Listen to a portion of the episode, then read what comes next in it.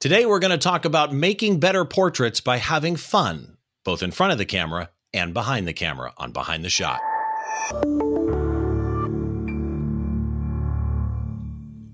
Hi again. Welcome to Behind the Shot. This is the show where we try and get inside the mind of great photographers by taking a closer look behind one of their shots from conception to completion and all the stories and challenges that happen in between. I'm Steve Brazill. As always, this show will have a blog post associated with it. You can see all the show notes up at behindtheshot.tv. Also, if you want to subscribe to the podcast, it's available in whatever podcast app you choose. If the podcast app supports video, there is a video feed for you. If it doesn't, there's also an audio feed, and the video video is also up on the YouTube channel at Behind the Shot. Make sure on YouTube if you do subscribe to that channel, hit the bell too. That way you get each and every notification when I post something new. So today's guest is somebody I talked to a while ago. We got to know each other a little bit, and I love his podcast. We'll get into that in a minute, actually. But I want to welcome to the show behind the shot, uh, Ibarionex Perello. How are you, sir? Good to meet you. I'm good, man. Good to see you and talk with you again. Yeah, it's nice to see you again too. And I was commenting in the green room. I love your lighting. Your lighting is so nice. um, so we're going to get into the fact that you do a podcast because your podcast is not only well known, but it's on some really good lists of great podcasts. I'll touch on that too in a minute. But let's kind of hit some some baseline stuff here. You are LA based, and your type of street photography, the way I think of it, is not just street photography, but like street photography and people. How do you describe the type of photography that you do?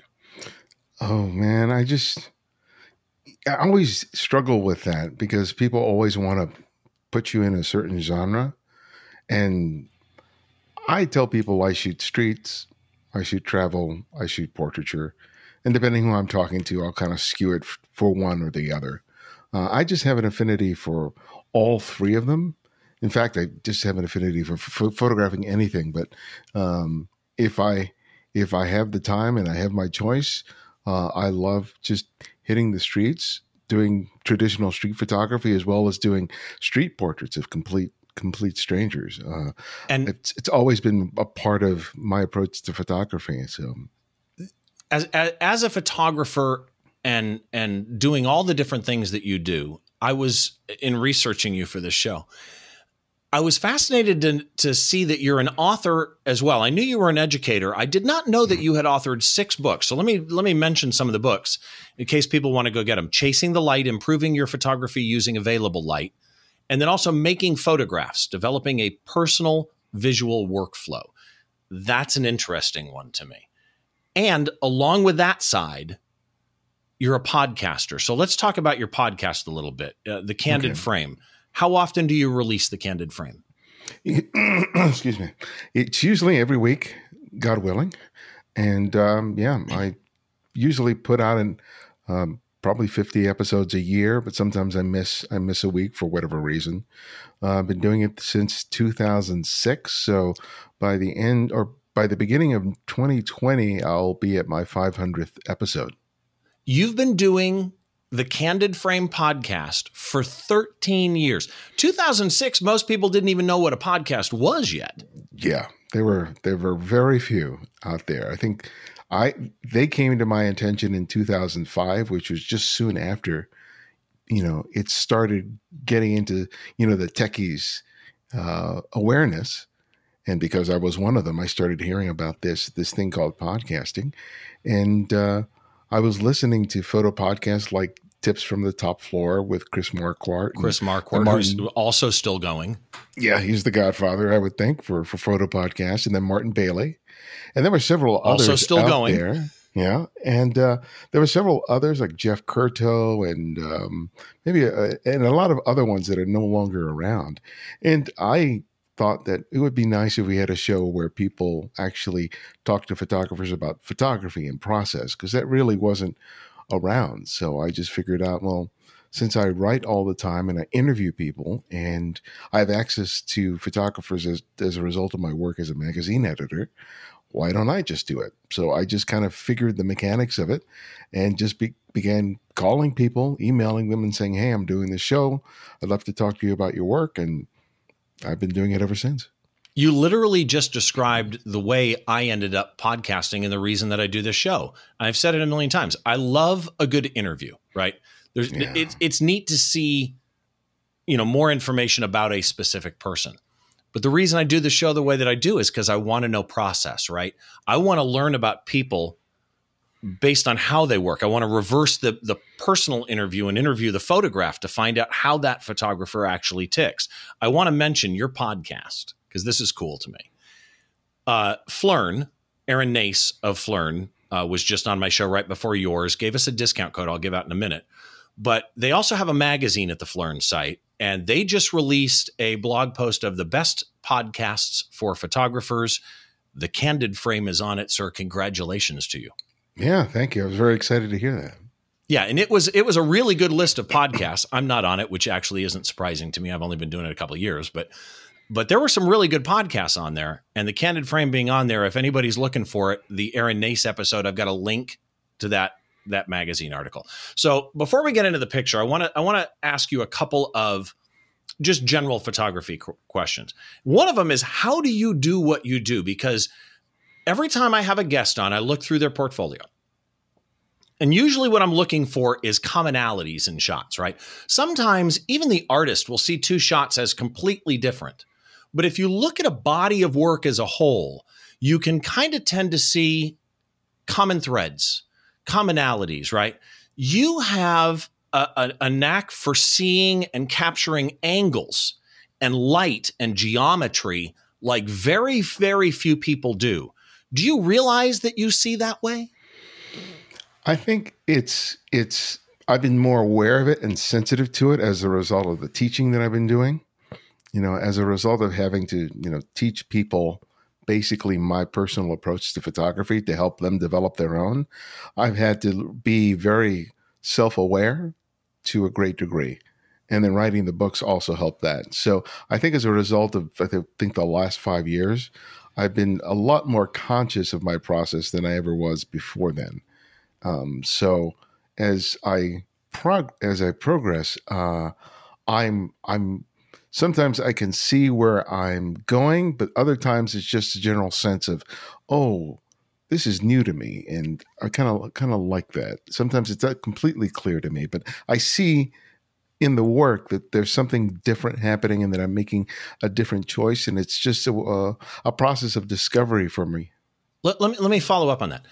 Are you, are you saying that you're aware of that sensation during shooting or when you're looking at them on the computer? Oh, later on, I'm looking at them on the computer. I mean, but part of it is that I see something and I react to it and I'm sometimes conscious of making a slightly different choice because there's there's certain things I I have photographed or not there are certain ways I have photographed countless times and I know I could pull it pull it out like a rabbit out of a hat. And so I've been sort of challenging myself to make different choices that when I react to something, not immediately going to my go to to capture the image and thinking about it and I basically asking me myself the question, what else can I do? Right. Okay. And so, so it's like, w- what different choice can I make here to take it somewhere where uh, I might not otherwise? And sometimes it may completely fail. Sometimes it, it succeeds. But each photograph just inspires me to just rethink and and to really sort of challenge the way that I see. With street photography, do you prefer prefer the more open, yes, I, I don't mind if you see me shooting, or do you prefer the more covert type of street photography? Doesn't matter to me. Yeah, I mean, I'm I'm out there shooting. Sometimes people see what I'm doing. Other times, people are completely oblivious to me. Um, you know, whatever I need to do to get the shot is what what what matters to me. If people see me, you know, after I've made the shot, I may smile, I may interact with them, uh, but for the most part, I find that most people just don't care and um, I'm often just like, you know, I'm like a shark, constantly moving. I never really kind of. There's sometimes where I'm just staying still, and I'm like, say, at a, a street corner, and then I've found the setting, and people see me from a distance, so they assume that I'm taking a picture of something else. But I may have scouted them when they were like 50 yards away Right. and, and knew that I was going to make them an element of the shot. So to some degree, they are aware that I'm there making photographs. They just don't know what's happening in my head or within my frame. Okay. And then there are other times where I'm just moving and I see something and I just react really quickly. And I'm, but I just, I don't stop. I don't make eye contact. I just, I just keep moving. So, all right. So I want to get in today's shot. Uh, into today's shot. Before we do, though, a quick reminder for people that on the last episode, I had Aaron Nace of Phlearn, and I loved it. It was such a great episode. And if you're not familiar with Phlearn, you should go look it up. Uh, Phlearn, P H Learn, all one word, uh, phlearn.com. And Aaron was kind enough to give us a 20% discount code on a Phlearn subscription. So if you're interested in that, all you got to do is use the code behind the shot 20. It's all one word, behind the shot 20. That will get you 20% off a subscription at Phlearn. And I just think that's a really good deal. Uh, also, one other thing Flickr, we've got a Flickr group now. Make sure you head on over to there. It's Behind the Shot, is the name of the group. Go join that. We're going to use that for some show related stuff uh, down the road. Me and Don Komarechka are going to do some stuff together, uh, and it should be fun. So, again, if you're a Flickr member, head on up there. And if you haven't used Flickr for a while since SmugMug bought it, really like it. They've done a really, really good job. So, let's talk about this shot. All right. Because as I was looking through your photos, trying to pick the image that we were going to talk about today, and we went back and forth on a couple of them, but this one still sticks in my mind because this is a guy that is my youth, including the Dick Van Dyke show. So, this is an image of the legend himself, Dick Van Dyke. And I wanted, for those of you listening on an audio feed, as always, I highly recommend you go to the website behindtheshot.tv and go take a look at the shot. It's on the blog post with this episode. You can also go look at the video version of the show either on YouTube or in your podcast feed, and you can see the picture in the video version. But let me try and describe it for the audio people. It's a portrait orientation shot. This is actually, I think, the first portrait orientation photo that I've ever used on the show. I usually go landscape orientation because it it fits a video format better.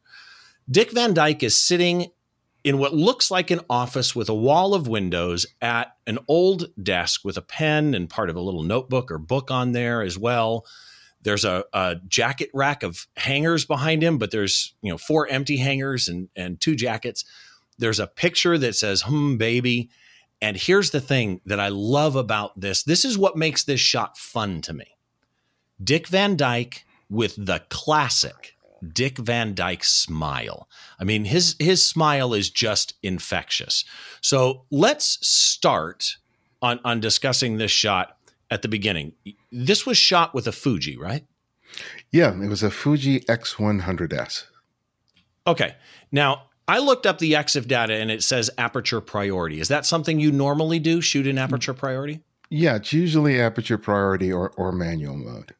And so when you're doing this, uh, the EXIF data said this was f5.6, assuming that's correct. What would have made you choose aperture priority at 5.6 as opposed to at 8 or 4 or whatever? Well, usually when I'm in aperture priority, I usually uh, have my camera set at a default of 5.6. Uh, and that's just um, so I always know what my starting point is. And then usually when I look through the viewfinder or the LCD, I I see what's happening with my shutter speed. And that usually kind of determines whether I need to increase or decrease my ISO because if my shutter speed say is too slow, like it's a 30th of a second, at which point I would need to increase my ISO in order to get a more reasonable shutter speed. Okay, Um, well, this says that it was 1 125th of a second.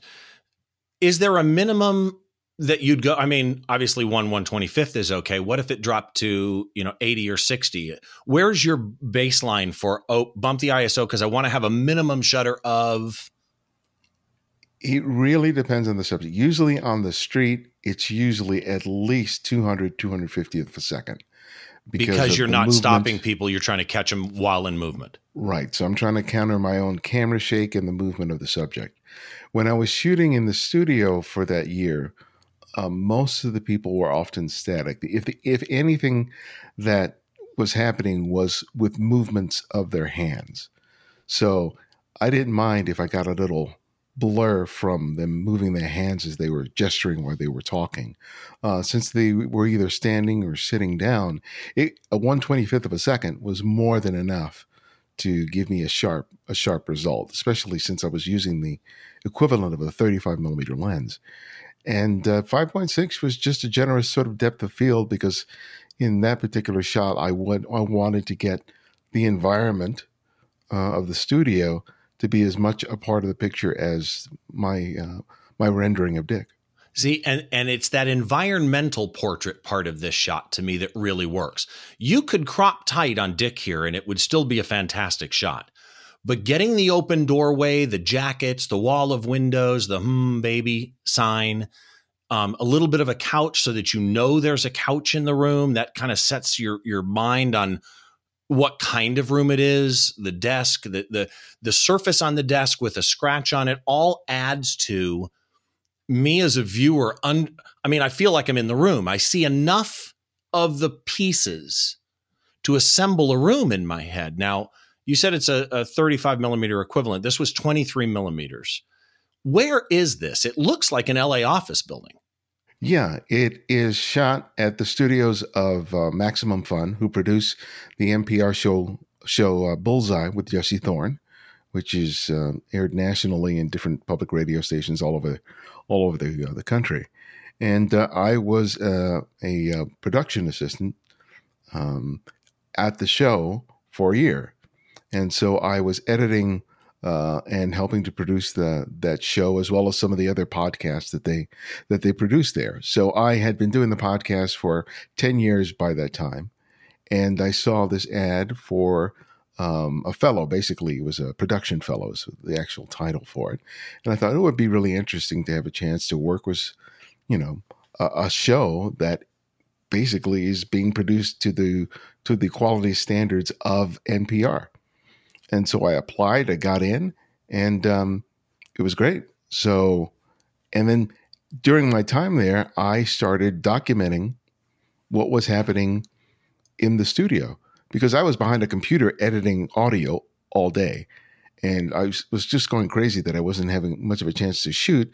So I just started bringing my camera to work and started documenting all the activities in, that, that happen at the studio, including the various guests, actors, singers, rappers, artists that would come to the studio to get interviewed. As soon as the interview was over, I'd pick up my camera and uh, start making images of them interacting with Jesse and whoever else was there. Okay, so let me ask you this then. For a session like this, were you were you there with Dick Van Dyke knowing that you were going to shoot? Were you a fly on the wall? Uh, I mean, in, in other a, words, was it yeah. an actual photo session or no, you no, were no, just no, not? All the images that I made during that time were me basically basically being a fly on the wall. Um, the the the offices there are very relatively small. There's a large area where most of the production team is. And then there is a dividing wall that leads to Jesse's office and the recording booth. So anytime that the episodes are being recorded, the guests go into the recording booth. And as soon as I would hear that they were done, I'd hear the door to the recording booth open up. And I would just get up, grab my camera, stop doing what I was doing, and then I would just find my way to where wherever the action was, and I would just start making photographs.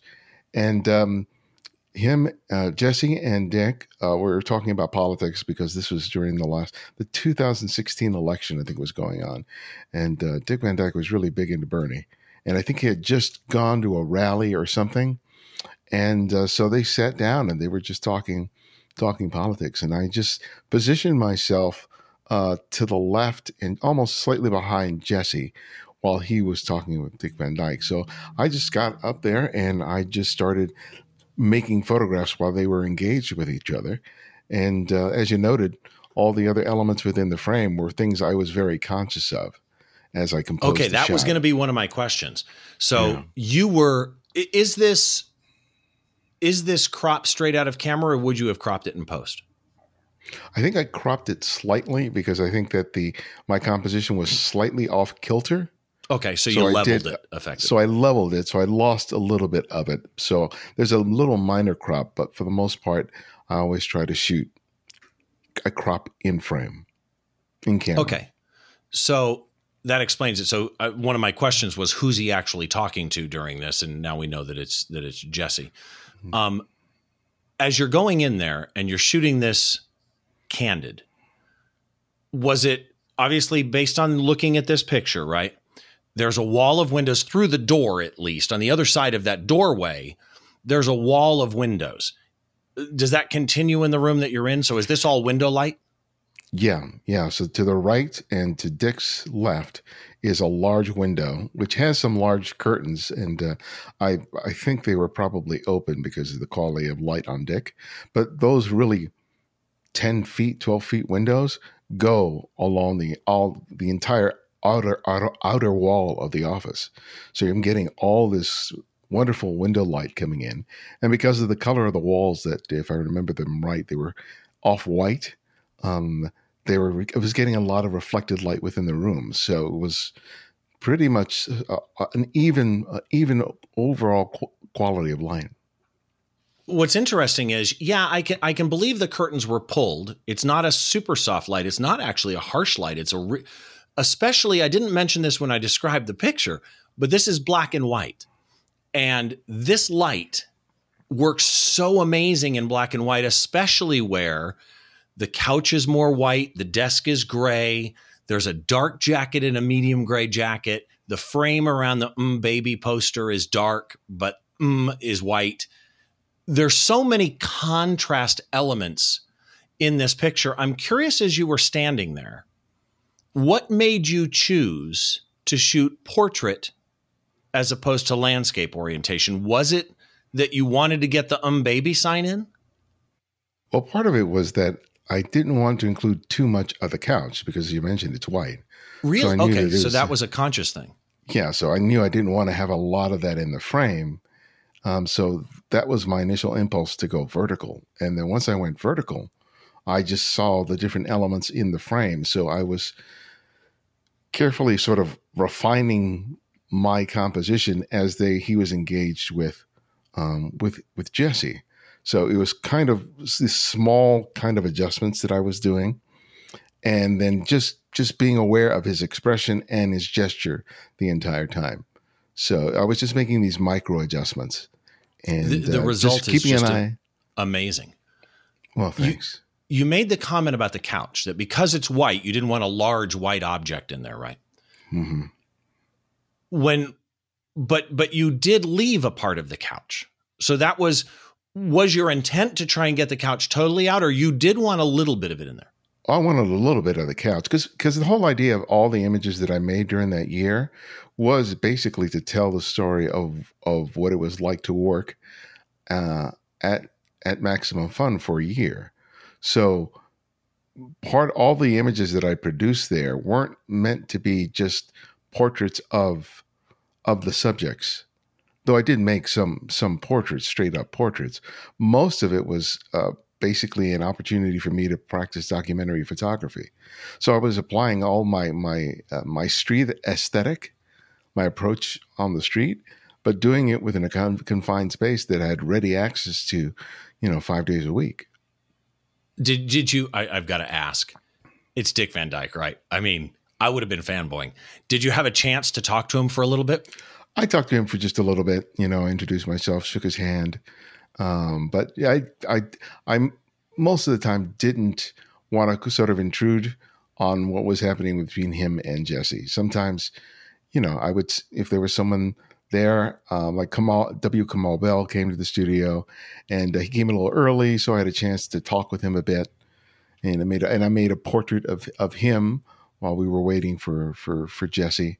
But for the most part, you know, once people came in, uh, the producer usually made a beeline for them and started getting them ready.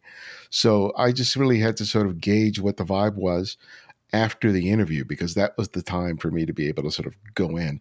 And I never asked permission to to shoot. Really? I just no, I mean they knew I was a photographer and then I just started making photographs and no one ever said anything. And so I just kept kept shooting it. And I think the fact that I was always very discreet, I think helped a, a whole lot.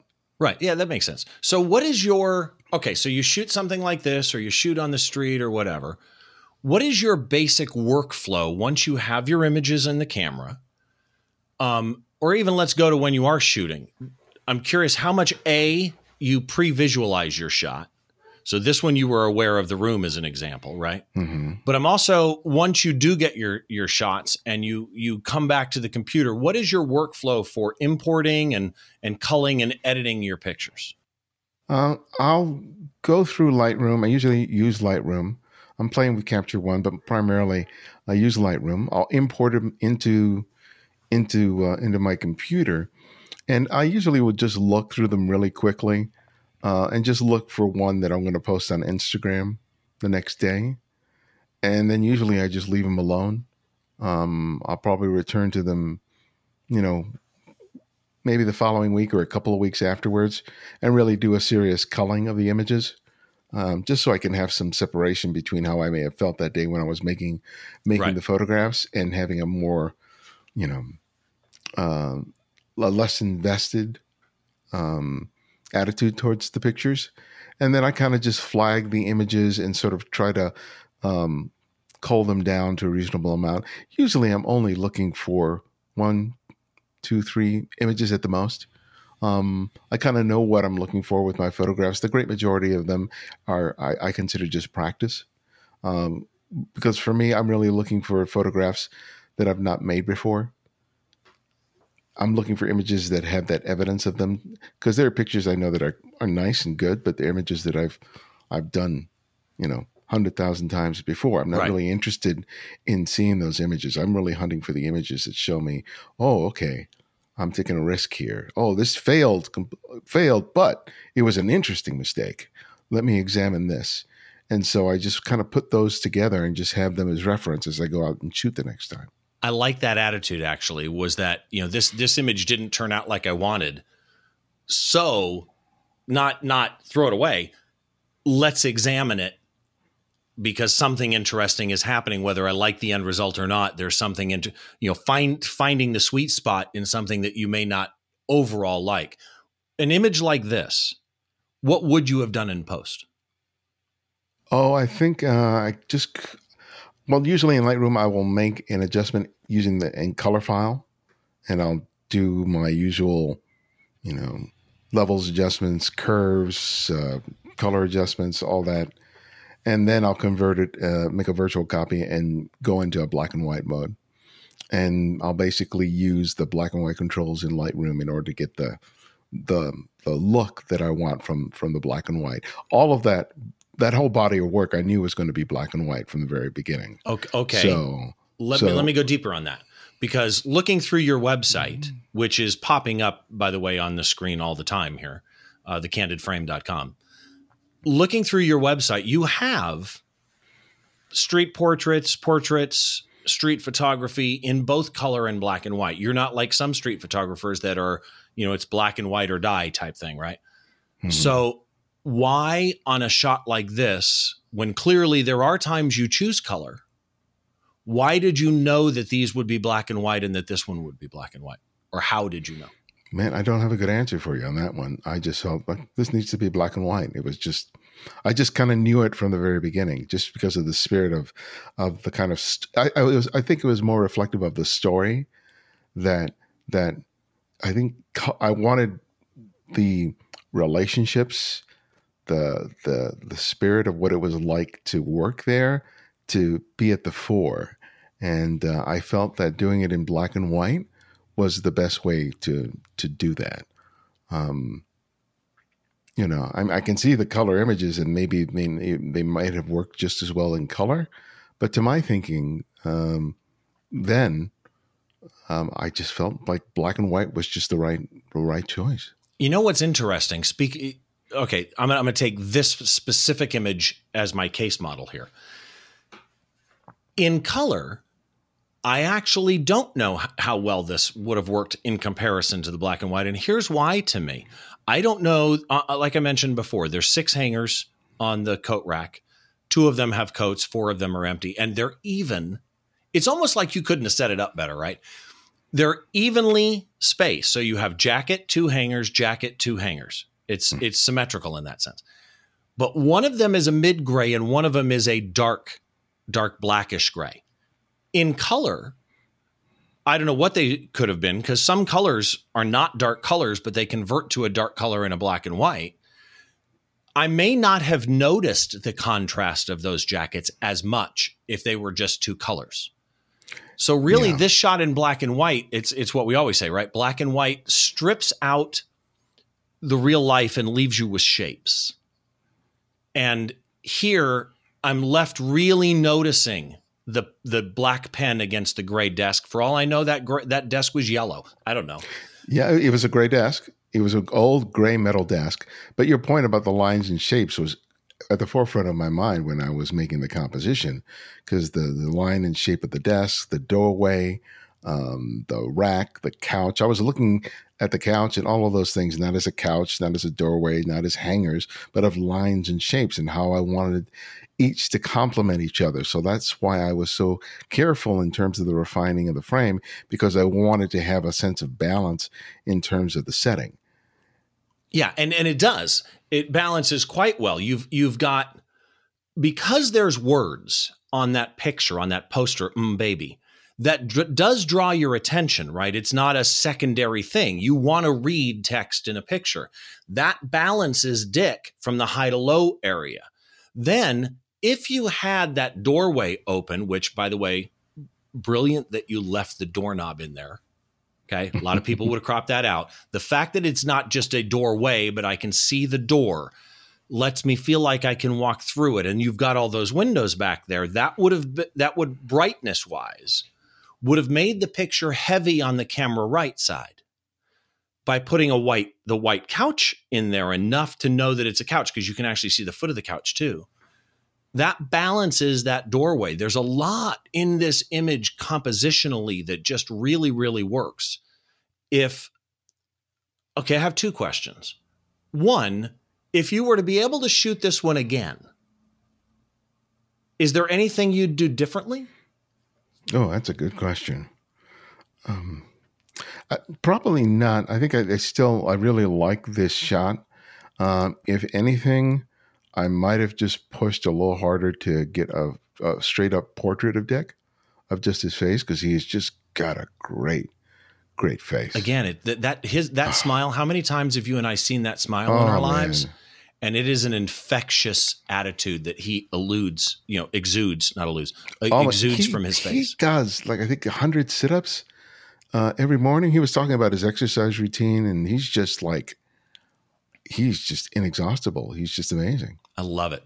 Um, how could somebody that doesn't do this, that wants to do this more, do you do you have anything that somebody could do or learn or practice to set themselves up to grab a more fun type of shot or image like this?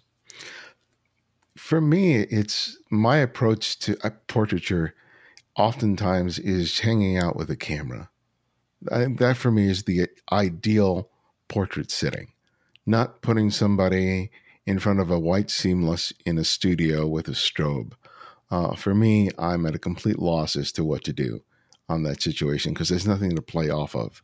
Right. So when I do like a portrait a portrait session, I'm like, let's go out and hang out somewhere, you know. And I just grab my camera and then we just go wherever, not necessarily not necessarily a park, but some some place where there can be some activity, like a restaurant or a bar or something, you know, where we can have interactions with stuff. And then, you know, I'm often looking at where the light is. So I'll try to choose a location or a spot within whatever venue we've gone to where the light is good, and then we'll just start talking, and I'll shoot on occasion. And so I think the the, the anyone you have access to in that way, photograph them. Get them used to you having your camera around all the time because there are going to be some people that are going to be like, "What are you doing?" But once they get used to the fact that you're always photographing, most people eventually just disregard you. So right. next time almost, you go almost out, forget that you're there.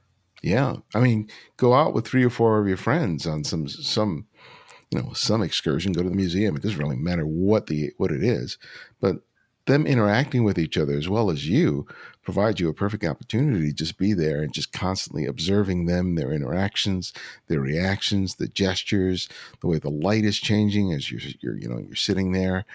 Um, you get to be really uh, observe people being very relaxed in themselves in a way that's very difficult to elicit when you just have them standing fully exposed in in front of a backdrop or a wall. So you are through your podcast for 13 years. That still really amazes me. 13 years of the Candid Frame. And by the way, folks, if you have not listened to the Candid Frame, something that you definitely should do. But you're also you're a study of photographers, but you're also a studier of people and shapes and photographs and the art as as a whole, right? So I'm kind of curious, who's the photographer you would say that if people are not familiar with, they should go look up? Oh man, that is so hard because there's so many photographers who um, have made an impression on me. Um, there's a photographer who I have loved forever, and I've had the the good fortune of interviewing him twice, and that's William Albert Allard. Okay, famous National Geographic photographer, the and he uh, has had you know published several books over the span of his career. But uh, there's there's a one book that if you can find it, grab it. Uh, it's called um, oh my god, I'm drawing a blank. I'll have to take a look. But basically, it's about his approach to documentary photography, his way, his approach to um, um, telling telling stories.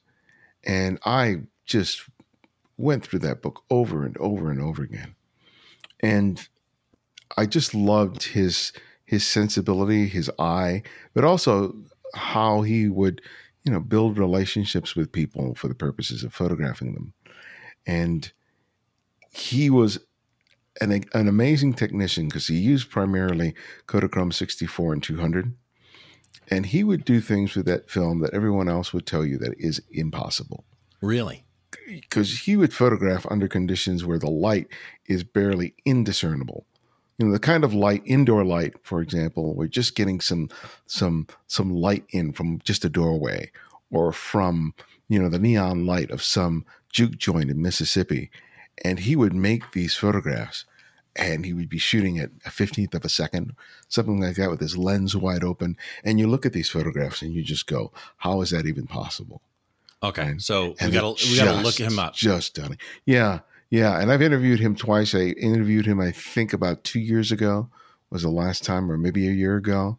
Uh, he's, he's, he's a gem, but, uh, so just in case now that people have heard the description of how he shoots, say the name one more time. William Albert Allard. Allard is spelled A L L A R D. Okay, so go look him up too, and I'm I'm ready to start typing it now myself.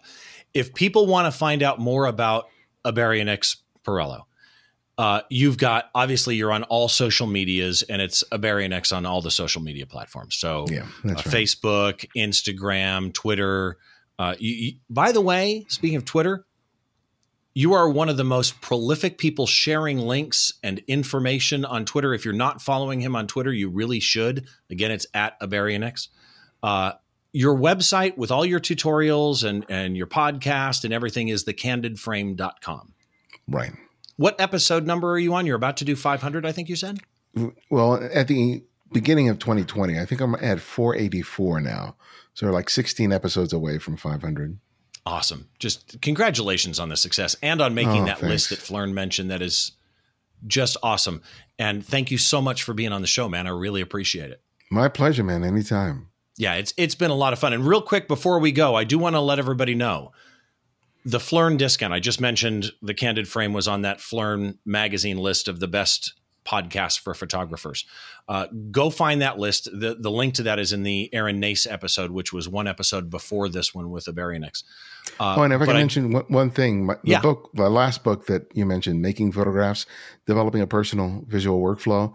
Um, if people go to the Rocky Nook website, rockynook.com, and purchase the book from there and use the promo code Perello40, P E R E L L O, numeral 40, uh, they can get a, I think it's a 40% discount on the hardcover or the ebook or both. Okay, so let's do that one one more time. Um, so Rocky Nook is a well-known publisher of, of photography books. I know uh, Scott Kelby, I think, uses Rocky That's Nook. right. Alan Mhm. Hess, I think, uses Rocky Nook. So rockynook.com and find Ibarionex's book. Name, give me the title of the book again. Making photographs. Okay. And this is the visual workflow book. Right. And Mhm. the code, no spaces, all one word, Perello, which is his last name, 40, Perello 40, will P E R E L L O, with a that will get you a- four a discount on the book. That's awesome. That's a good one. Good one. Uh, and along with that, what I was saying about Phlearn, if you want a subscription to Phlearn, I've got a code for you, a discount code behind the shot 20, no spaces. Behind the shot 20 if you sign up for a Phlearn subscription. And Phlearn is like an online education site, but Aaron Nace is just, in my opinion, one of the best people at at teaching. I mean, he's so real and so approachable and gives you all the download files. I'm sounding like I'm a commercial. I will state up front. I am not sponsored by Phlearn. I just am really appreciative that he gave the the viewers and listeners of the show a, a discount code. That's awesome. Flickr group behind the shot on Flickr. Make sure you do that. And also uh, the podcast itself. All the links to subscribe are at behindtheshot.tv. So you can go there and find every link. But let me just tell you up front if you use a podcast app to subscribe, you you can subscribe to the video version, you can subscribe to the audio version, either one of those in your podcast app depending on whether or not it supports video. And then also the video is on YouTube at Behind the Shot. So you can subscribe on YouTube as well and make sure you hit that bell, man. Just bang that bell so that you get a notice on everything. Ibarionex, dude, I appreciate it. Uh, tell me one more thing on your podcast, really quick. Any guests that you know you've got coming up or recent ones you've had you want to mention? Oh man, there have been. I know because you're every so- week. You've got a ton so of. many people. Yeah, I mean, as soon as you ask me, I draw a complete blank. Just, uh, j- just tell people to go check it out. I mean, they can do us uh, if you go to. I have an app for the Candid Frame, f both on Android and on uh, Apple iOS. So it's searchable. So you can search by name or you can search by genre. So if you have a particular affinity for a particular type of um, photography, uh, just put in a keyword and you'll likely find a photographer that. And and you've to. had. I mean, let's be honest. 13 years, yes, but it's not just that. Your podcast is so well known and so well respected now that you've pretty much had almost anybody that could be anybody on the show at one point or another. Oh, I wish I could say that. There's so many people I, I've yet to get on the show, but Okay, you open the door. Who's the bucket list guest that you have not had? oh man, that's that's a lot of buckets. Oh, really? Um, there's yeah, that's a lot of buckets. It's like Mark Seliger, uh, Bruce Davidson, uh, Annie Leibovitz, um, um. Uh, oh man, I mean Sebastião Salgado. Um, you know, it's just it goes on and on. Platon. Um, you know, it's just there's so many people I would just love to to sit down with. I'm hoping to get Rebecca Webb and uh, Alex Webb. They just released an ebook on on Brooklyn, so I'm reaching out to them this week and seeing if I can get them on the show since they're promoting a book. And that's one of the fun things, by the way, about podcasting is there's inevitably there is the guest that I get through a connection or just a cold email to somebody saying, "Hey, we'd be on the show." That and this is kind of inside the beltway type talk. So to the to the listeners, I apologize, but there's always that that moment when sometimes you get a guest. Like I just started working to get. uh Do you know Denis Reggie? Yeah, Mhm. Denis Reggie is the wedding photographer to the Kennedys. He w- has been named by more than one magazine as the best wedding photographer on the planet. So uh, I just got him, and we're working on getting it. We've already got the image picked. Excited as heck about that one. So if you're a wedding photographer, yeah. you'll look forward to that one. Um, so again, Ibarionex Perello, thank you so much, man. I really appreciate it. my pleasure, man. So, my name is Steve Brazill. This is the Behind the Shot podcast. And just a reminder to you behindtheshot.tv is the website. You can find all of my information at behindtheshot.tv for the podcast, but also stevebrazill.com for me. I'm on most social media as Steve Brazill. Twitter and Instagram are my favorites. Facebook is Steve Brazill Photography. You can go there if you want. I'm there now and then. That's pretty much about it. Uh, so, to everybody, thanks so much for watching. I really appreciate it. This is the show where we try and get inside the mind of great photographers by taking a closer look behind one of their shots. We'll see you on the next show.